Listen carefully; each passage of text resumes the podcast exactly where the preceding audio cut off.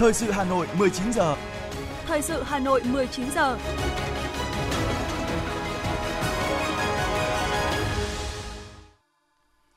Thanh Hiền và Vương Chuyên xin được đồng hành cùng quý thính giả trong chương trình thời sự tối nay, thứ ba ngày mùng 1 tháng 11 năm 2022. Những nội dung chính sẽ được đề cập đến trong chương trình. Tổng Bí thư Nguyễn Phú Trọng hội kiến Thủ tướng Quốc vụ viện Trung Quốc Lý Khắc Cường, Ủy viên trưởng Ủy ban Thường vụ Đại hội Đại biểu Nhân dân Toàn quốc Trung Quốc lật chiến thư. Chủ tịch nước Nguyễn Xuân Phúc tiếp Thái tử kế vị Đan Mạch Frederick và công nương phu nhân Mary Elizabeth. Giá xăng tăng lần thứ ba liên tiếp. Hà Nội đã đón được gần 1 triệu lượt khách quốc tế.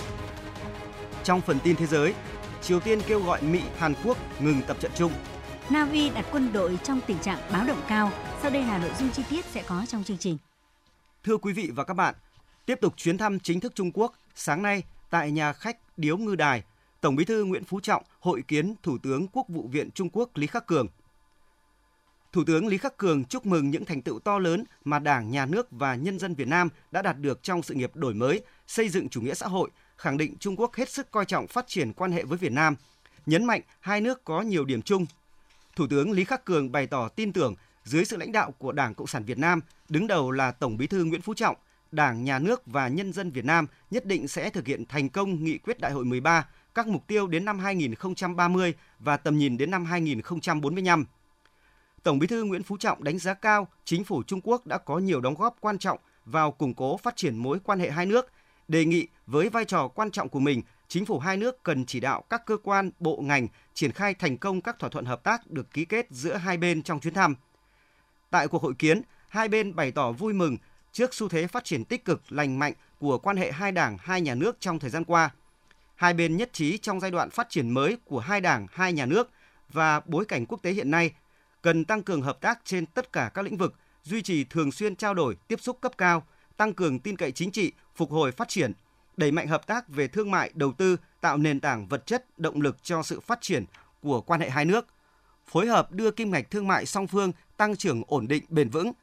tăng cường hợp tác trong bảo đảm duy trì ổn định chuỗi cung ứng, phối hợp và tận dụng tốt các hiệp định thương mại tự do, tăng cường kết nối chiến lược phát triển, góp phần phục hồi và phát triển kinh tế sau đại dịch.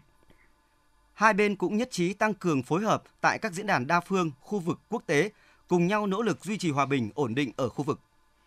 Chiều cùng ngày tại nhà khách Điếu Ngư Đài, Tổng Bí thư Nguyễn Phú Trọng đã hội kiến với Ủy viên trưởng Ủy ban Thường vụ Đại hội đại biểu Nhân dân toàn quốc Trung Quốc Lật Chiến Thư. Ủy viên trưởng Nhân đại Trung Quốc Lật Chiến Thư nhiệt liệt chào mừng và đánh giá cao ý nghĩa quan trọng của chuyến thăm chính thức Trung Quốc của Tổng Bí thư Nguyễn Phú Trọng. Tin tưởng chắc chắn chuyến thăm sẽ định hướng cho quan hệ đối tác hợp tác chiến lược toàn diện giữa hai đảng, hai nước tiếp tục phát triển lên tầm cao mới.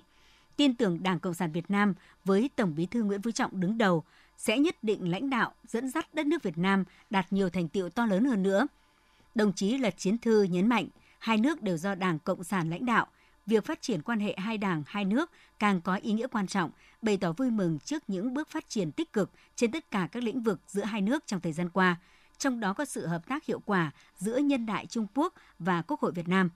Hợp tác kinh tế thương mại và đầu tư tăng trưởng nhanh chóng, đem lại lợi ích thiết thực cho nhân dân hai nước. Giao lưu hợp tác giữa các bộ ngành địa phương hai nước ngày càng sôi động, hiệu quả, giao lưu nhân dân, trong đó có thế hệ trẻ, tiếp tục được đẩy mạnh với các hình thức phong phú, tạo nền tảng xã hội tốt đẹp cho quan hệ phát triển lành mạnh ổn định. Tổng Bí thư Nguyễn Phú Trọng nhấn mạnh, Việt Nam và Trung Quốc là hai nước láng giềng gần gũi, có truyền thống hữu nghị lâu đời, có chế độ chính trị tương đồng, đều do Đảng Cộng sản lãnh đạo, đang tiến hành xây dựng chủ nghĩa xã hội phù hợp với tình hình cụ thể của mỗi nước. Hai đảng, hai nước và nhân dân hai nước đã dành cho nhau sự ủng hộ, giúp đỡ quý báu trong quá trình đấu tranh giành độc lập dân tộc trước đây và sự nghiệp xây dựng chủ nghĩa xã hội ngày nay. Tổng Bí thư Nguyễn Phú Trọng cho rằng cơ quan quốc hội của hai nước có vai trò rất quan trọng trong sự nghiệp xây dựng và phát triển đất nước của mỗi bên. Lãnh đạo Đảng, Nhà nước Việt Nam coi trọng quan hệ hợp tác thiết thực, hiệu quả giữa cơ quan lập pháp hai nước, nhất là khi cả hai nước đều đang đẩy mạnh xây dựng nhà nước pháp quyền xã hội chủ nghĩa. Hai bên đánh giá cao sự hợp tác hiệu quả giữa hai cơ quan lập pháp hai nước thời gian qua, nhất trí đề nghị Quốc hội Việt Nam và Nhân đại Trung Quốc tiếp tục đẩy mạnh trao đổi kinh nghiệm trong công tác lập pháp, phát huy mạnh mẽ vai trò trong việc giám sát, đôn đốc chính phủ hai nước thực hiện các nhận thức chung và thỏa thuận giữa lãnh đạo cấp cao hai nước, duy trì và đẩy mạnh các hoạt động trao đổi đoàn các cấp, đặc biệt là cấp cao, giao lưu giữa các đại biểu, các ủy ban chuyên môn, nhóm nghị sĩ hữu nghị, nhân đại các địa phương Trung Quốc với Hội đồng Nhân dân các tỉnh, thành phố của Việt Nam, phối hợp tại các diễn đàn nghị viện đa phương, khu vực và quốc tế. Cũng trong chiều nay, Tổng Bí thư Nguyễn Phú Trọng đã hội kiến với Chủ tịch Chính hiệp Toàn quốc Trung Quốc Uông Dương. Vui mừng được gặp lại Tổng Bí thư Nguyễn Phú Trọng. Chủ tịch Chính hiệp Uông Dương cảm ơn Tổng Bí thư Nguyễn Phú Trọng đã thăm Trung Quốc đầu tiên kể từ sau Đại hội 13 của Đảng Cộng sản Việt Nam. Ông Uông Dương chúc mừng những thành tựu to lớn mà nhân dân Việt Nam dưới sự lãnh đạo của Đảng Cộng sản Việt Nam, đứng đầu là Tổng Bí thư Nguyễn Phú Trọng đã đạt được trong sự nghiệp xây dựng chủ nghĩa xã hội và phát triển đất nước. Chủ tịch Chính hiệp Uông Dương bày tỏ vui mừng về quan hệ hai nước không ngừng phát triển. Hai đảng lấy người dân làm trung tâm, khẳng định Đảng, Chính phủ Trung Quốc rất coi trọng quan hệ láng giềng hữu nghị, đối tác hợp tác chiến lược toàn diện với Việt Nam. Chính hiệp toàn quốc Trung Quốc sẽ cùng với Mặt trận Tổ quốc Việt Nam tích cực đẩy mạnh quan hệ giao lưu và hợp tác giữa hai nước, không ngừng sáng tạo các hình thức giao lưu nhân dân nhằm góp phần củng cố và tăng cường nền tảng xã hội vững chắc, đưa quan hệ hai nước phát triển lành mạnh ổn định. Tổng Bí thư Nguyễn Phú Trọng cảm ơn tình cảm tốt đẹp của ông Uông Dương đối với Việt Nam và đánh giá cao những đóng góp quan trọng của ông Uông Dương đối với quan hệ Việt Trung khi ở trên các cương vị Bí thư tỉnh ủy Quảng Đông, Phó Thủ tướng Quốc vụ viện và hiện nay là Chủ tịch Chính hiệp toàn quốc. Tổng Bí thư Nguyễn Phú Trọng nhấn mạnh, Mặt trận Tổ quốc Việt Nam và Chính hiệp toàn quốc Trung Quốc có vai trò hết sức quan trọng trong đời sống chính trị xã hội của mỗi nước, nhất là trong việc phát huy sức mạnh khối đại đoàn kết toàn dân tộc, quy tụ, tập hợp các lực lượng xã hội, các nguồn lực trong và ngoài nước để phát triển đất nước. Đảng, Nhà nước Việt Nam hết sức coi trọng vai trò của Mặt trận Tổ quốc Việt Nam và Chính hiệp Trung Quốc đối với quan hệ hai nước, đánh giá cao hiệu quả hợp tác giữa hai bên trong thời gian vừa qua. Tổng Bí thư đề nghị Chính hiệp Toàn quốc Trung Quốc và Mặt trận Tổ quốc Việt Nam tiếp tục tăng cường trao đổi, tiếp xúc cấp cao và các cấp, thúc đẩy hợp tác thiết thực hiệu quả hơn nữa thông qua các hình thức linh hoạt, sáng tạo, mở rộng giao lưu nhân dân nhằm góp phần tăng cường hiểu biết lẫn nhau, vun đắp nền tảng hữu nghị vững chắc giữa nhân dân hai nước.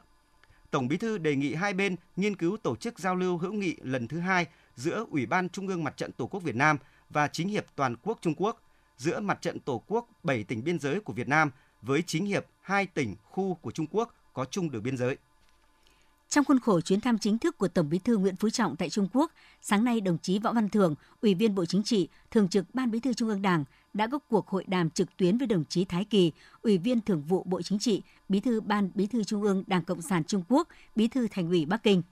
Tại cuộc hội đàm, hai bên đã cùng nhau trao đổi về các biện pháp cụ thể nhằm triển khai thực hiện các thỏa thuận cấp cao giữa lãnh đạo hai đảng, hai nước và những nhận thức chung đã đạt được giữa hai đồng chí Tổng Bí thư trong chuyến thăm chính thức của đồng chí Tổng Bí thư Nguyễn Phú Trọng đến Trung Quốc lần này. Nhận lời mời của Phó Chủ tịch nước Võ Thị Ánh Xuân, Thái tử kế vị Đan Mạch Frederick và công nương phu nhân Marie Elizabeth thăm chính thức Việt Nam từ ngày 31 tháng 10 đến ngày 3 tháng 11 năm 2022. Sáng nay, tại Phủ Chủ tịch, Chủ tịch nước Nguyễn Xuân Phúc đã tiếp Thái tử kế vị Đan Mạch Frederick và công nương phu nhân Marie Elizabeth. Chủ tịch nước Nguyễn Xuân Phúc nhiệt liệt chào mừng chuyến thăm chính thức Việt Nam của Thái tử kế vị Frederick và công nương phu nhân. Chủ tịch nước vui mừng nhận thấy Việt Nam và Đan Mạch đã xây dựng mối quan hệ hữu nghị truyền thống gắn bó từ nhiều năm qua, bày tỏ trân trọng tình cảm đặc biệt mà Hoàng gia, chính phủ, người dân Đan Mạch dành cho Việt Nam trong công cuộc xây dựng và phát triển đất nước. Nhân dịp này, Chủ tịch nước Nguyễn Xuân Phúc gửi lời thăm hỏi của lãnh đạo Đảng, Nhà nước và Chính phủ Việt Nam tới nữ hoàng Margaret Đệ Nhị, đồng thời chúc mừng những thành tựu phát triển của đất nước Đan Mạch,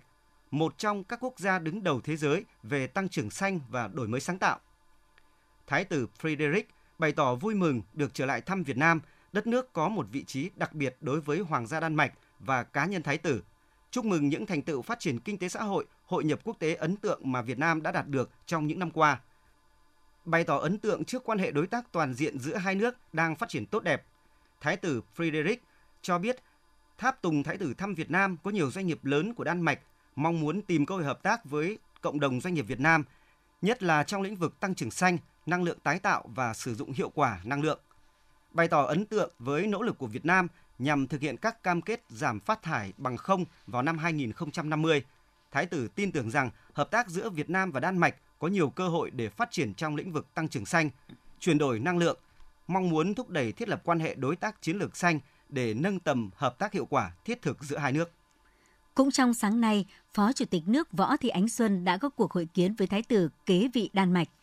Tại cuộc hội kiến, Phó Chủ tịch nước Võ Thị Ánh Xuân nhiệt liệt chào mừng Thái tử kế vị Friedrich và công nương phu nhân sang thăm chính thức Việt Nam, coi đây là sự kiện mang ý nghĩa đặc biệt, đánh dấu nửa thế kỷ phát triển vượt bậc của quan hệ hữu nghị truyền thống, hợp tác toàn diện, đồng thời mở ra triển vọng hợp tác mới giữa Việt Nam và Đan Mạch. Phó Chủ tịch nước bày tỏ trân trọng tình cảm sâu sắc mà Hoàng gia, chính phủ và nhân dân Đan Mạch dành cho đất nước và nhân dân Việt Nam, đặc biệt trong công cuộc phát triển kinh tế xã hội nhiều năm qua –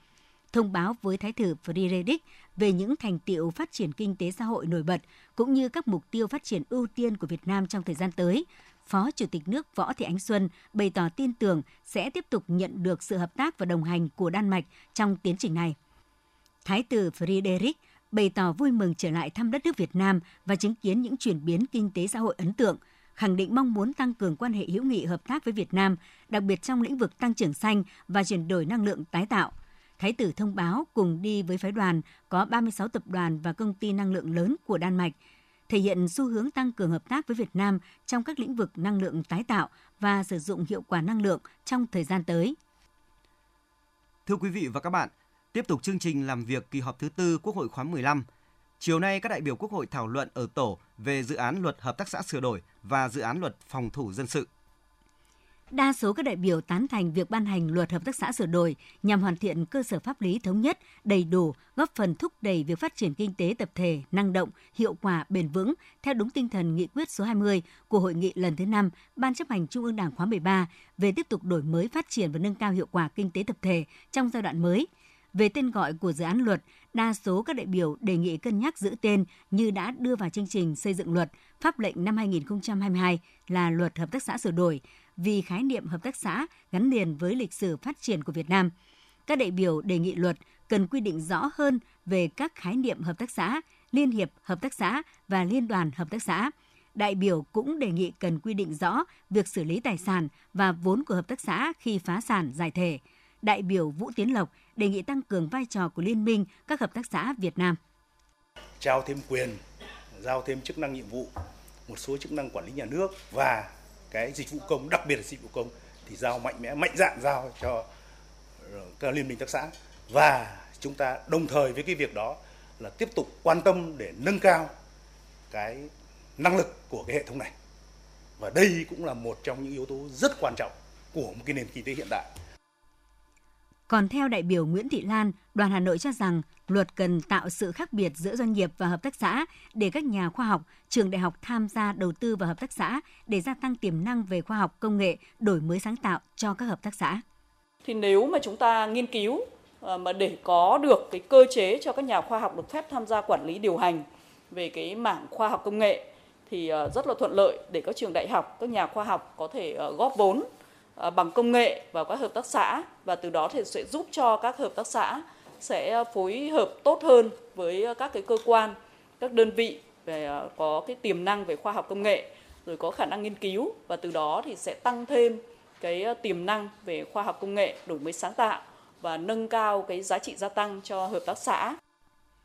Cũng trong chiều nay, thảo luận về dự án luật phòng thủ dân sự, các đại biểu thống nhất cho rằng việc xây dựng luật sẽ khắc phục những tồn tại hạn chế, vướng mắc trong quá trình thực hiện các hoạt động phòng thủ dân sự, đáp ứng yêu cầu nhiệm vụ hiện nay trong xây dựng và bảo vệ Tổ quốc, bảo vệ nhân dân, cơ quan tổ chức và nền kinh tế quốc dân.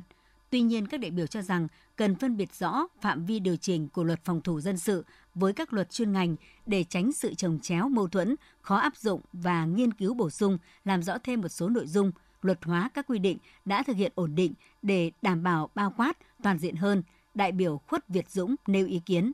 Trong một cái khuôn khổ pháp luật nói chung về cái phòng thủ dân sự à, phối hợp với những các cái luật khác và nó cũng làm cái cơ sở để từ đó ta xem xét lại các cái luật đã có để điều chỉnh làm sao cái hệ thống pháp luật của chúng ta nó hoàn chỉnh và đạt được cái mục đích như trong cái nghị quyết 22 của Bộ Chính trị đề ra. Đấy, tức là cái phòng thủ dân sự của chúng ta phải đạt được cái yêu cầu là gì? Là hạn chế đến mức thấp nhất các cái thiệt hại về người, tài sản, ổn định đời sống nhân dân, để đưa cái hoạt động kinh tế xã hội và bảo đảm quốc phòng an ninh trở lại bình thường. Khi mà xảy ra những cái thảm họa, khi mà xảy ra những cái sự cố.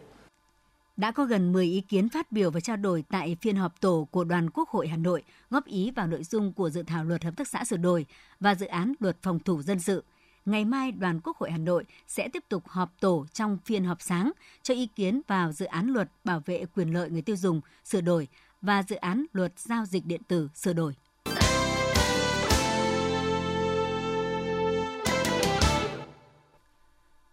Mời quý vị và các bạn nghe tiếp phần tin. Sáng nay, Ủy viên Ban Thường vụ Thành ủy, Chủ tịch Ủy ban Mặt trận Tổ quốc thành phố Nguyễn Lan Hương tham dự chương trình hưởng ứng tháng cao điểm vì người nghèo và phát động ngày gửi tiền chung tay vì người nghèo tại thị xã Sơn Tây. Chung tay vì người nghèo không để lại ai ở phía sau. Tại chương trình, Quỹ vì người nghèo các cấp thị xã Sơn Tây đã tiếp nhận đăng ký ủng hộ hơn 1 tỷ đồng của các cơ quan đơn vị tổ chức doanh nghiệp. Đặc biệt, sáng kiến Ngày gửi tiền chung tay vì người nghèo do Ngân hàng Chính sách Xã hội thị xã Sơn Tây phát động đã nhận được sự hưởng ứng của 200 cơ quan đơn vị doanh nghiệp và cá nhân tham gia gửi tiền tiết kiệm gần 8 tỷ đồng, tạo thêm nguồn lực tài chính giúp người nghèo và đối tượng chính sách tiếp cận các chương trình tín dụng ưu đãi phát triển sản xuất thoát nghèo. Đánh giá cao sáng kiến của thị xã Sơn Tây, Chủ tịch Mặt trận Tổ quốc thành phố Nguyễn Lan Hương cho rằng đây là mô hình cần nhân rộng trong hệ thống ngân hàng chính sách xã hội, vừa đảm bảo quyền lợi người gửi tiền với lãi suất tương đương các ngân hàng thương mại, vừa tạo điều kiện cho doanh nghiệp, cán bộ nhân dân thực hiện trách nhiệm xã hội, chung tay chăm lo an sinh, giảm nghèo bền vững. Nhân dịp này, Quỹ vì người nghèo thành phố đã trao tặng 10 hộ nghèo của thị xã Sơn Tây, mỗi hộ 50 triệu đồng hỗ trợ xây nhà mới để ở. Quỹ vì người nghèo thị xã Sơn Tây cũng tặng quà cho 15 hộ nghèo, mỗi suất 1 triệu đồng. Sáng nay, Ban Kinh tế, Ngân sách và Ban đô thị Hội đồng Nhân dân thành phố Hà Nội đã tái giám sát về tình hình công tác quản lý, khai thác cát sỏi lòng sông và quản lý bến thủy nội địa trên địa bàn thành phố đối với các sở ngành quận huyện liên quan. Kết luận buổi làm việc, đoàn giám sát nhận định thời gian qua, các địa phương đã quyết liệt trong công tác quản lý, khai thác cát sỏi lòng sông và quản lý bến thủy nội địa trên địa bàn, góp phần nâng cao hiệu lực quản lý, góp phần giảm thiểu vi phạm. Tuy nhiên vẫn còn những tồn tại bất cập cần có giải pháp chỉ đạo tiếp theo. Thống nhất đây là nhiệm vụ quan trọng, cần thiết phải tăng cường quản lý, tổ chức thực hiện. Đoàn giám sát đề nghị các sở ngành liên quan phải ra soát công tác quy hoạch, tham mưu Ủy ban nhân dân thành phố xây dựng ngay quy hoạch bến thủy nội địa và quy hoạch bến bãi vật liệu xây dựng. Nhằm bồi dưỡng cập nhật thông tin kiến thức mới và kỹ năng nghiệp vụ, góp phần nâng cao nhận thức chính trị tư tưởng, năng lực công tác cho đội ngũ cán bộ lãnh đạo quản lý, đáp ứng yêu cầu nhiệm vụ của Đảng trong tình hình mới. Sáng nay tại Hà Nội, Ban Thường vụ Đảng ủy khối các cơ quan trung ương tổ chức lớp bồi dưỡng cập nhật kiến thức cho cán bộ lãnh đạo diện Ban Thường vụ Đảng ủy khối. Các học viên tham dự lớp bồi dưỡng được nghe 3 chuyên đề về nâng cao năng lực lãnh đạo, năng lực cầm quyền của Đảng trong điều kiện mới, xây dựng nhà nước pháp quyền xã hội chủ nghĩa, liêm chính kiến tạo, hiệu lực hiệu quả phục vụ nhân dân, đổi mới mô hình tăng trưởng và cơ cấu lại nền kinh tế trên nền tảng khoa học công nghệ và đổi mới sáng tạo.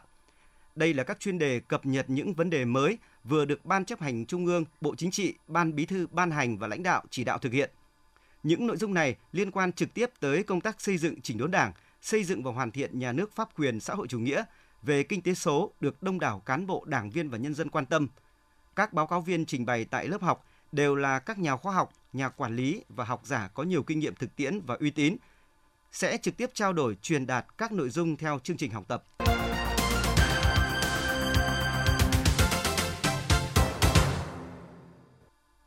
Chương trình thời sự xin được tiếp nối với một số thông tin kinh tế. Thưa quý vị các bạn, theo Cục Quản lý Thị trường thành phố Hà Nội, trong tháng 10, các lực lượng chức năng Hà Nội đã tích cực phối hợp đấu tranh chống buôn lậu, gian lận thương mại và hàng giả và đạt nhiều kết quả khả quan, góp phần ổn định thị trường hàng hóa, bảo vệ quyền lợi hợp pháp của nhà sản xuất, doanh nghiệp kinh doanh và người tiêu dùng trên địa bàn. Cụ thể đã thực hiện kiểm tra 3.616 vụ, xử lý 3.376 vụ, khởi tố 17 vụ đối với 24 đối tượng. Tổng số tiền thu nộp là 430,166 tỷ đồng. Trong đó riêng Cục Quản lý Thị trường kiểm tra 934 vụ, xử lý 822 vụ, xử phạt hành chính 8,620 tỷ đồng,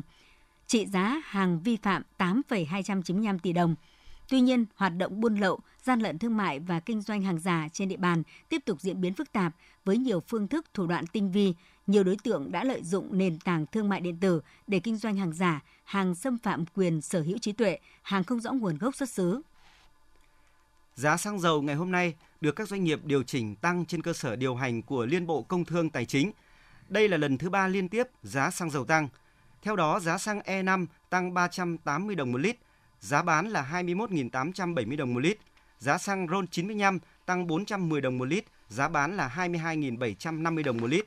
Giá dầu diesel tăng 290 đồng một lít, giá bán là 25.070 đồng một lít. Dầu hỏa tăng 120 đồng, giá bán là 23.780 đồng một lít. Tại kỳ điều hành này, Liên Bộ ngừng chi quỹ bình ổn giá, đồng thời trích lập quỹ bình ổn giá xăng dầu với xăng E5 ở mức 200 đồng một lít, xăng RON 95 là 300 đồng một lít, dầu ma rút 500 đồng 1 kg, không trích lập với dầu diesel và dầu hỏa. Sau số tháng liên tiếp giảm, giá ga bán lẻ hôm nay quay đầu tăng do biến động của giá ga thế giới và biến động tỷ giá. Cụ thể, giá ga Petrolimex bán lẻ đã bao gồm VAT tại Hà Nội tháng 11 năm 2022 là 427.700 đồng một bình dân dụng 12 kg, 1.710.800 đồng một bình công nghiệp 48 kg, lần lượt tăng 20.400 đồng một bình 12 kg và 81.900 đồng một bình 48 kg đã bao gồm VAT. Nguyên nhân giá ga lần này tăng là do hợp đồng giá ga thế giới bình quân tháng 11 ở mức 610 đô la Mỹ trên một tấn, tăng 35 đô la Mỹ trên một tấn so với tháng 10 và biến động tỷ giá đô la Mỹ nên tổng công ty ga thực hiện điều chỉnh theo mức giảm tương ứng. Như vậy, tính từ đầu năm 2022 đến nay, giá ga bán lẻ trong nước đã có 4 lần tăng giá và 7 lần giảm giá. Thưa quý vị và các bạn, với mục tiêu nâng tầm vị thế cho các sản phẩm nông sản của Hà Nội, thời gian vừa qua, đối với các sản phẩm nông sản thực phẩm, Hà Nội cũng tập trung đánh giá phân hạng sản phẩm ô cốp cho các sản phẩm nông sản, ứng dụng công nghệ cao, chế biến sâu, nâng cao giá trị sản phẩm nông sản, tạo việc làm, nâng cao thu nhập cho người lao động. Từ lâu, việc trồng và sơ chế các sản phẩm dược liệu tốt cho sức khỏe cũng đã được nhiều đơn vị doanh nghiệp hướng đến nhằm nâng cao giá trị cho sản phẩm. Đối với công ty cổ phần nông nghiệp công nghệ cao Thăng Long, xã Đại Yên, huyện Trương Mỹ cũng đã xây dựng được vùng nguyên liệu trên 20 hecta. Trong một năm, công ty sẽ thu hoạch được hơn 200 tấn nguyên liệu cà gai leo. Một vị thuốc nam quý được y học cổ truyền ghi nhận về tác dụng ổn định tế bào gan, tăng cường chức năng gan do người dùng nhiều bia rượu, hỗ trợ điều trị viêm gan do virus viêm gan B gây ra. Từ nguyên liệu thô, công ty cũng đã đầu tư xây dựng nhà xưởng, máy móc để sơ chế, chế biến các nguyên liệu, dược liệu thô thành 10 dòng sản phẩm như trà túi lọc cà gai leo, trà hoàn ngọc, trà mật gấu dây thìa canh. Với việc xây dựng được thương hiệu và chất lượng được kiểm định qua chương trình ô cốp, hiện sản phẩm của công ty đang được tiêu thụ rộng rãi qua kênh bán hàng trực tuyến tiêu thụ trong cả nước. Anh Phan Trung Kiên, Giám đốc Công ty Cổ phần Nông nghiệp Công nghệ cao Thăng Long, xã Đại Yên, huyện Trương Mỹ chia sẻ. Bán hàng online thì thường là bán hàng trực tiếp. Thì bán hàng trực tiếp nó có một cái lợi thế rất lớn đó là nó chỉ vất vả lúc ban đầu thôi. Khi mà sản phẩm của mình tốt rồi thì bắt đầu là mọi người mua dùng một lần và xong người đa phần là mọi người sẽ tự động mua lại. Nhân viên chỉ cần gọi điện chăm sóc thôi và thậm chí là mọi người còn dùng xong còn giới thiệu ừ, là cho nhau. Thế nên là là, là doanh số cũng vì thế mà cũng giữ được để duy trì công ty. Thì ngoài những cái chứng nhận về về, về của nhà nước khác thì thì cái ô cốp nó là một cái um, có thể gọi đó là một cái khẳng định mà những cái hàng giả hàng nhái hàng chất hàng kém chất lượng là không thể có cái chứng chỉ này. Thế nên là mọi người nhìn thấy chứng chỉ ô cốp là rất là yên tâm. Trước tình trạng được mua rất giá và thực tế những sản phẩm nông sản thô chưa qua chế biến có giá thành rất rẻ, khâu bảo quản gặp nhiều khó khăn, tận dụng nguồn nguyên liệu an toàn, chất lượng tại các huyện ngoại thành, công ty cổ phần xuất nhập khẩu nông sản, thực phẩm Việt Nam tại phường Hoàng Văn Thụ, quận Hoàng Mai cũng đã ký kết hợp đồng bao tiêu lúa gạo cho bà con nông dân của huyện Đông Anh để chế biến thành các sản phẩm bún khô, phở khô, bánh đa nem. Với dây chuyền máy móc hiện đại cùng công nghệ sấy lạnh không chỉ tăng thời gian bảo quản mà còn giúp giữ nguyên chất lượng thơm ngon cho các sản phẩm. Phát huy những giá trị của làng nghề, công ty cũng đã biến một sản phẩm truyền thống mang xu thế hiện đại không chỉ đáp ứng cho thị trường trong nước mà sản phẩm cũng đã được xuất khẩu sang Nga và một số nước Đông Âu. Bà Trần Thu Hằng, Tổng Giám đốc Công ty Cổ phần xuất nhập khẩu nông sản thực phẩm Việt Nam, quận Hoàng Mai cho hay. Chúng tôi là liên kết với bà con ở ngay trong địa phương là để tạo ra một cái nguồn nguyên liệu riêng biệt cho mình. Như chúng tôi là dùng cái loại gạo mà chỉ sát vỏ trước khi tráng độ khoảng 2-3 ngày ấy, thì nó giữ được cái vị ngọt của hạt gạo. Đấy là một điều mà mọi người ăn sẽ cảm nhận rõ hơn. Và như vậy ờ, vùng ờ, trồng nguyên liệu cũng yên tâm hơn để giờ cung cấp cho tôi một cái ờ, loại nguyên liệu nhất định và chúng tôi cũng chỉ chọn một loại nguyên liệu đó để giúp cho việc truy xuất nguồn gốc sản phẩm nhanh hơn, ừ, bền vững hơn ạ. Trong năm 2022, Hà Nội dự kiến đánh giá phân hạng sản phẩm ô cốp cho 400 sản phẩm. Tuy nhiên, trên cơ sở ra soát, các địa phương đã tổng hợp đăng ký đánh giá phân hạng cho trên 500 sản phẩm. Trong đó, theo hướng dẫn của đơn vị tư vấn cũng như Hội đồng thẩm định ô cốp của thành phố, thì đối với các sản phẩm nông sản sẽ tập trung khuyến khích đánh giá, phân hạng cho các sản phẩm chế biến sâu để nâng cao giá trị cho sản phẩm nông sản chủ lực của Hà Nội. Đó cũng là cách để thúc đẩy các doanh nghiệp xây dựng liên kết chuỗi, quy hoạch vùng nguyên liệu phát triển bền vững và nâng cao giá trị kinh tế cho các sản phẩm hàng nông sản của Hà Nội và các tỉnh thành khác. Ông Nguyễn Văn Chí, Tri Cục trưởng Tri Cục Phát triển Nông thôn Hà Nội cho biết. Từ đầu năm là 488, nhưng qua vừa rồi chúng tôi ra soát lại thì à, các quận huyện cũng đã có khoảng à, trên 500 cái sản phẩm tham gia đánh giá của năm 2022 này. À, đặc biệt đối với năm 2022 này thì chúng tôi tập trung quan tâm đến với cái nhóm sản phẩm nơi thứ nhất đối với nông sản thì chúng tôi tập trung chính vào cái nhóm chế biến và chế biến sâu để tạo giá trị gia tăng à, cho cái sản phẩm. Thứ hai nữa là rất hạn chế cái những cái sản phẩm à, tươi sống. À, thứ hai nữa là chúng tôi tập trung à, cho những sản phẩm làng nghề thủ công mỹ nghệ và cái sản phẩm là điểm du lịch và cộng đồng du lịch ở khu vực nông thôn.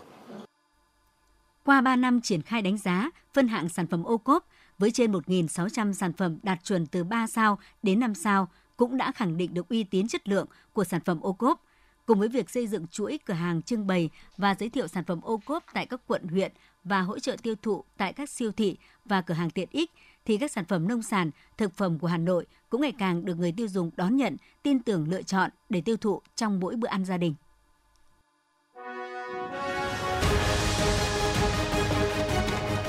Thời sự Hà Nội, nhanh, chính xác, tương tác cao. Thời sự Hà Nội, nhanh, chính xác, tương tác cao.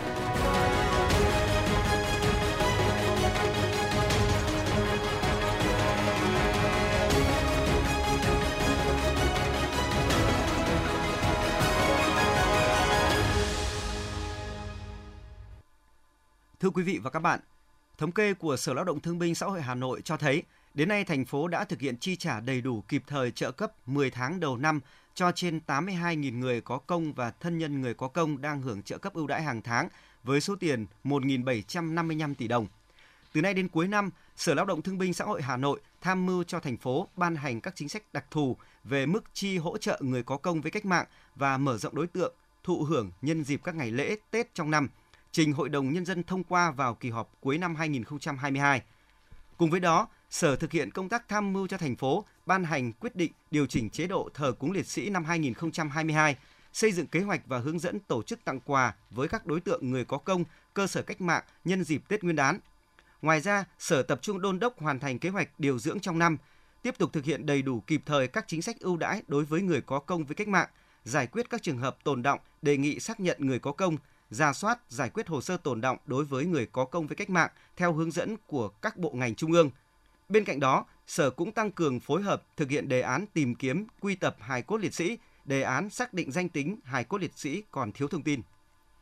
Thanh toán tiền điện tự động là một trong những giải pháp thanh toán tiền điện không dùng tiền mặt được nhiều khách hàng sử dụng – người dùng chỉ cần có tài khoản mở tại một trong các ngân hàng hoặc tổ chức thanh toán trung gian có hợp tác với Tổng công ty Điện lực thành phố Hà Nội, EVN Hà Nội như Vietcombank, Agribank, Vietinbank là có thể dễ dàng lựa chọn hình thức thanh toán tiền điện phù hợp. EVN Hà Nội cho biết thời gian qua, để đẩy mạnh việc thanh toán tiền điện không dùng tiền mặt, Tổng công ty đã tập trung đầu tư cơ sở hạ tầng, tăng cường ứng dụng công nghệ thông tin truyền thông để phát triển những phương thức thanh toán điện tử mới – Mặt khác, EVN Hà Nội còn đầu tư đào tạo nguồn nhân lực về công nghệ thông tin, tăng cường hợp tác trao đổi và học tập kinh nghiệm của các đối tác để hoàn chỉnh hạ tầng thanh toán. Cho nên cùng với việc thanh toán tiền điện qua ngân hàng và các tổ chức thanh toán trung gian, khách hàng còn có thể thanh toán tiền điện qua cổng dịch vụ công quốc gia, qua website EVN Hà Nội, app EVN Hà Nội qua mã QR code. Bên cạnh đó, EVN Hà Nội còn phối hợp với các ngân hàng và tổ chức trung gian thanh toán xây dựng nhiều chương trình ưu đãi hấp dẫn như miễn, giảm phí dịch vụ thanh toán, hoàn tiền, quay số, tích điểm thưởng để khuyến khích và tạo lập thói quen đối với tổ chức cá nhân sử dụng dịch vụ thanh toán điện tử. Thưa quý vị và các bạn, tính đến hết tháng 10, du lịch Hà Nội đã đón gần 15,4 triệu lượt khách. So với kế hoạch mục tiêu đặt ra của năm 2022 là 10 triệu lượt du khách, ngành du lịch thủ đô đã vượt trên 1,5 lần cho đến thời điểm này. Song trong trên 15 triệu lượt khách đó, tỷ lệ khách quốc tế chỉ chiếm khoảng 6%. Lượng khách du lịch quốc tế đạt thấp vẫn là vấn đề lớn đang đặt ra với du lịch thủ đô. Phản ánh sau đây của phóng viên Hoa Mai. Hà Nội trong tiết thu đông được xem là mùa vàng đón khách quốc tế. Bên cạnh những thị trường truyền thống như Hàn Quốc, Nhật Bản, Thái Lan, dòng khách từ thị trường châu Âu, Mỹ, Ấn Độ cũng đã bắt đầu sôi động. Mục tiêu được du lịch Hà Nội đặt ra là đón từ 1,2 đến 2 triệu lượt khách quốc tế trong năm đầu tiên mở cửa sau đại dịch vẫn còn khá bấp bênh, trong khi đến hết tháng 10, con số thống kê mới đạt trên 980 ngàn. Song những tín hiệu đáng mừng đang đến từ những thị trường mới nổi như Nam Á, Trung Đông đang bù đắp sự thiếu hụt của các thị trường truyền thống. Khách quốc tế đến Hà Nội đang sôi động trở lại. Ông Lê Hồng Thái, giám đốc công ty lữ hành Hà Nội Tourist và ông Thân Đức Mạnh, giám đốc công ty Việt Nam Oriner Travel nói. Lượng khách quốc tế đến Việt Nam đã có sự tăng trưởng, đặc biệt là công suất sử dụng phòng ở các khách sạn. À, trong hệ thống của tổng ty đã tăng lên à, bây giờ đang trung bình từ 65 đến 70% công suất phòng. Thì cái đó chính là một cái tín hiệu đáng mừng mà tôi thấy rằng bắt đầu du khách quan tâm và đến Việt Nam, đặc biệt là một số cái thị trường mới nổi như là Ấn Độ và một số nước Trung Đông. Cái lượng khách cũng càng ngày càng tăng lên ấy bởi vì lúc trước ấy là có những cái dịch vụ nó còn hạn chế và hiện tại bây giờ những cái dịch vụ nó đã đa dạng hơn và đầy đủ hơn thì cái lượng khách nó cũng tăng dần lên và các công ty cũng đẩy mạnh việc truyền thông hơn và hy vọng rằng cái lượng khách ờ, có thể đạt được kỳ vọng hoặc là gần đạt được kỳ vọng như mong muốn của Hà Nội trong năm nay. Con số trên 200.000 lượt du khách quốc tế đến Hà Nội trong tháng 10 đã củng cố thêm kỳ vọng của ngành du lịch Hà Nội về việc vượt mục tiêu đặt ra cho năm 2022 với riêng thị trường này. Tuy nhiên, nhìn một cách tổng thể, những nỗ lực của năm 2022 mang một ý nghĩa tiền đề nhiều hơn là nền tảng để du lịch thủ đô có thể giữ được đà phục hồi sau đại dịch, phấn đấu cho những chỉ tiêu cao hơn trong năm 2023. Hà Nội đang vào mùa cao điểm cuối năm của dòng khách ngoại. Hai tháng còn lại của năm 2022 đang đặt ra những thử thách mới cho du lịch thủ đô, thu hút khách quốc tế. Bên cạnh những kỳ vọng còn đòi hỏi cả những nỗ lực cao hơn. Trong bối cảnh du lịch quốc tế tiếp tục bị ảnh hưởng mạnh do dịch bệnh và những bất ổn ở một số khu vực trên thế giới, Hà Nội nói riêng và Việt Nam nói chung tiếp tục cho thấy là điểm đến an toàn. Chính vì vậy, trong giai đoạn hiện nay và thời gian tới, du lịch nội địa vẫn là đột phá để phát triển. Điều quan trọng là chúng ta phải kết nối các khâu dịch vụ du lịch tiếp tục linh hoạt trong ứng phó dịch bệnh để thu hút du khách. Ông Nguyễn Hồng Minh, Phó Giám đốc Sở Du lịch Hà Nội cho biết. Cuối năm là tháng cao điểm khách du lịch quốc tế đến Hà Nội. Những giải pháp chúng tôi đặt ra à, từ nay đến cuối năm, một là tiếp tục thực hiện công tác phòng chống dịch bệnh theo chỉ đạo cái thứ hai là thực hiện cái chỉ đạo của thành phố nghiêm trong việc phục hồi phát triển kinh tế thứ ba là xây dựng các sản phẩm du lịch mới hấp dẫn cái thứ tư là ứng dụng chuyển đổi số trong ngành du lịch cái thứ năm là đẩy mạnh các hoạt động sự kiện lễ hội để bên cạnh đó thì chúng tôi cũng đẩy mạnh các hoạt động tuyên truyền để cho du khách biết và đến trải nghiệm các dịch vụ của thủ đô trong thời gian tới. Hy vọng rằng là từ nay đến cuối năm thì cái lượng khách đến Hà Nội sẽ đạt và vượt con số 1,2 triệu lượt khách. Hà Nội vừa được vinh danh là điểm đến du lịch thành phố hàng đầu châu Á năm 2022 và đó chính là cơ sở để ngành du lịch thủ đô kỳ vọng sẽ tạo nên những chuyển biến mạnh mẽ phù hợp với xu hướng du lịch mới của du khách trong bối cảnh hậu Covid-19, xây dựng điểm đến Hà Nội an toàn, thân thiện, mến khách, đầy bản sắc văn hóa, nhanh chóng phục hồi và lấy lại vị thế hàng đầu của kinh tế du lịch Việt Nam – một trong những nhiệm vụ trọng tâm của du lịch Hà Nội từ nay cho đến cuối năm đó là triển khai các chương trình sự kiện du lịch như Festival Áo Dài Hà Nội, cuộc thi tuyển chọn đại sứ du lịch Hà Nội và sáng tác bài hát về du lịch Hà Nội. Bên cạnh đó, Sở Du lịch vẫn tiếp tục chỉ đạo các đơn vị tập trung phát triển những sản phẩm thế mạnh của thành phố như du lịch văn hóa, du lịch trải nghiệm, du lịch thể thao, du lịch kết hợp hội nghị, hội thảo, tổ chức sự kiện. Theo các chuyên gia, ngành du lịch thủ đô cũng cần thay đổi tư duy trong việc phát triển du lịch kết hợp với việc bảo vệ sinh thái, bảo vệ môi trường. Cùng với đó, không thể không kể đến vai trò của các cơ quan truyền thông trong việc tăng cường tuyên truyền, hỗ trợ công tác quảng bá du lịch, điểm đến.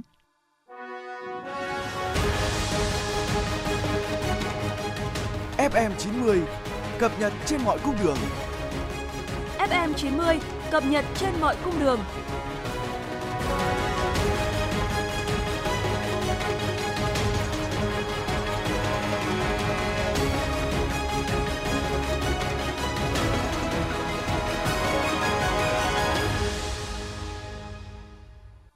Thưa quý vị và các bạn, Nguyễn Xuân Lượng, trú tại huyện Trương Mỹ và Bùi Tiến Dũng, trú tại huyện Thanh Oai, thành phố Hà Nội, vừa bị xử lý về tội tung tin sai về Vingroup, Novaland và thị trường chứng khoán. Cụ thể, ngày 30 tháng 10, Cục An ninh Chính trị Nội bộ, Cục An ninh Kinh tế Bộ Công an phối hợp với các đơn vị nghiệp vụ của Công an thành phố Hà Nội gồm Phòng An ninh Chính trị Nội bộ, Công an huyện Thanh Oai, Công an huyện Trương Mỹ đã làm việc với Nguyễn Xuân Lượng và Bùi Tiến Dũng về hành vi sử dụng tài khoản cá nhân trên mạng xã hội đăng tải bình luận, thông tin sai sự thật về thị trường tài chính chứng khoán.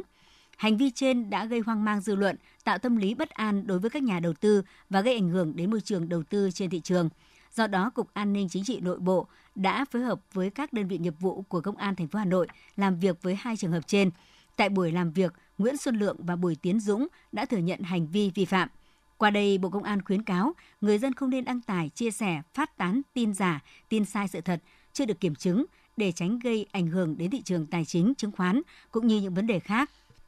Cơ quan công an tiếp tục lên tiếng cảnh báo sau khi phát hiện nhiều vụ tội phạm trộn ma túy và thực phẩm, đồ uống để bán cho người dùng, đặc biệt là học sinh. Cụ thể, thời gian gần đây, Công an quận 10 thành phố Hồ Chí Minh đã phát hiện vụ bán nước xoài có chứa chất ma túy. Thủ đoạn của bọn tội phạm ma túy là pha trộn đóng gói dưới dạng thực phẩm chức năng, kẹo, đồ uống như trà giảm cân, nước xoài, nước vui, bột vui, nước tăng lực, sô cô la.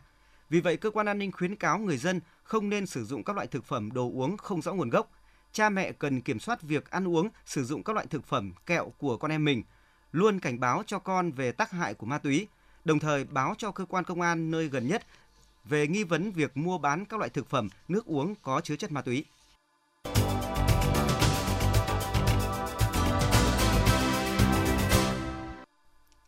Xin chuyển sang phần tin thế giới. Hãng thông tấn Trung ương Triều Tiên dẫn lời Bộ Ngoại giao nước này kêu gọi Mỹ và Hàn Quốc ngừng các cuộc tập trận quân sự chung quy mô lớn trong khu vực. Bộ Ngoại giao Triều Tiên đánh giá tình hình trên bán đảo Triều Tiên và các khu vực xung quanh đã bước vào giai đoạn đối đầu nghiêm trọng do các động thái quân sự không ngừng của Mỹ và Hàn Quốc. Ngoại trưởng Anh James Cleverly đã lên tiếng cảnh báo Tổng thống Nga Vladimir Putin về những hậu quả nghiêm trọng nếu sử dụng vũ khí hạt nhân ở Ukraine. Trong một tuyên bố trước các nghị sĩ Anh, Ngoại trưởng James Cleverly nhấn mạnh việc sử dụng vũ khí hạt nhân ở Ukraine có thể kích nổ một quả bom tấn gây ảnh hưởng tới toàn thế giới. Ông cũng nhấn mạnh rằng với Anh và tất cả các đồng minh, bất kỳ hành động sử dụng vũ khí hạt nhân nào cũng sẽ thay đổi bản chất của cuộc xung đột, do đó sẽ dẫn tới những hậu quả nghiêm trọng. Thủ tướng Na Uy Jonas cho biết sẽ đặt quân đội nước này trong tình trạng báo động ở mức cao. Quyết định trên được đưa ra trong bối cảnh Oslo đang tăng cường an ninh do cuộc chiến ở Ukraine. Phát biểu tại họp báo, Thủ tướng Jonas nhấn mạnh đây là tình hình an ninh nghiêm trọng nhất trong vài thập niên. Trong tháng 10, Nhật Bản đã chi 6.350 tỷ yên, tương đương 43 tỷ đô la Mỹ để can thiệp vào thị trường ngoại hối nhằm chặn đà giảm giá nhanh của đồng yên so với đồng đô la Mỹ. Bộ trưởng Bộ Tài chính Nhật Bản Suzuki Sunichi cho biết, chính phủ Nhật Bản sẽ tiếp tục theo dõi chặt chẽ biến động tỷ giá của đồng yên và sẵn sàng can thiệp nếu cần thiết. Ngày 31 tháng 10 theo giờ Mỹ, tỷ phú Elon Musk xác định vị thế mới của mình tại Twitter chỉ 3 ngày sau khi chốt thỏa thuận trị giá 44 tỷ đô la Mỹ để đưa mạng xã hội này trở thành công ty tư nhân. Theo tài liệu Twitter trình lên Ủy ban chứng khoán Mỹ, Elon Musk hiện là giám đốc duy nhất của hãng. Bộ Tài chính Pakistan thông báo Ủy ban điều phối kinh tế của nước này đã phê chuẩn kế hoạch do Bộ Thương mại đề xuất nhằm mua 300.000 tấn ngũ cốc từ Nga. Ngũ cốc sẽ được mua với giá 372 đô la Mỹ một tấn và được giao trong thời gian từ mùng 1 tháng 11 đến ngày 15 tháng 1 năm 2023. Thông báo cũng nêu rõ đây sẽ là thỏa thuận giữa hai chính phủ. Cảnh sát Ấn Độ đã bắt giữ 9 người liên quan vụ sập cầu cáp treo trên sông Machu, bang Gujarat, miền Tây Ấn Độ để phục vụ điều tra. Cảnh sát bang Gujarat xác định vụ bắt giữ diễn ra trong khuôn khổ của điều tra hình sự đối với những người phụ trách cải tạo, bảo trì và quản lý cây cầu. Tất cả những người này đang bị điều tra theo hướng ngộ sát và đều liên quan đến công ty Oreva, công ty phụ trách bảo dưỡng, bảo trì cây cầu Machu suốt 15 năm qua. Cảnh sát Indonesia đã cho dừng một lễ hội âm nhạc đang diễn ra ở thủ đô Jakarta do lượng người quá đông so với sức chứa. Sự kiện âm nhạc tổ chức tại Jakarta dự kiến đón 3.000 người tham dự mỗi ngày. Tuy nhiên, trong hai ngày 28 và 29 tháng 10, lễ hội này đã thu hút hơn 20.000 người tham dự. Cảnh sát cho biết đã có một số người ngất xỉu tại sự kiện và giới chức đã thu hồi giấy phép tổ chức vào ngày thứ ba của lễ hội. Tổ chức Y tế Thế giới cảnh báo dịch tả đang lây lan nhanh khắp lãnh thổ Liban với mức độ trầm trọng hơn do ảnh hưởng của khủng hoảng kinh tế kéo dài và cơ sở hạ tầng xuống cấp. Theo Tổ chức Y tế Thế giới, đợt bùng phát dịch tả này bắt đầu lây lan từ nước láng giềng Syria sang Liban vào đầu tháng 10 vừa qua. Cảnh sát Mỹ cho biết ít nhất 14 người đã bị thương trong vụ xả súng xảy ra tối Halloween 31 tháng 10 giờ địa phương, tức là sáng mùng 1 tháng 11 giờ Việt Nam, ở thành phố Chicago. Trong số nạn nhân có một trẻ em 3 tuổi và hai trẻ khoảng 11 đến 13 tuổi. Cảnh sát Chicago đã treo thưởng 15.000 đô la Mỹ cho bất kỳ ai cung cấp thông tin dẫn đến việc bắt giữ và truy tố thủ phạm.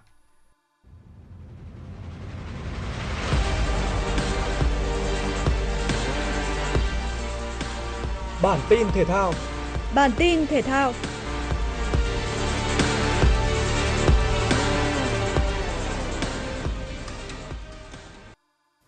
Vòng 14 giải Futsal vô địch quốc gia 2022, Sahako có cuộc tiếp đón đối thủ Thái Sơn Bắc. Ngay phút thứ 7, Đinh Văn Toàn tung cú sút trực diện ghi bàn giúp cho đội nhà vượt lên dẫn trước. Đến phút 30, Đắc Huy tung cú sút chéo góc bên cánh phải ghi bàn ấn định chiến thắng 2-0 cho Sahako.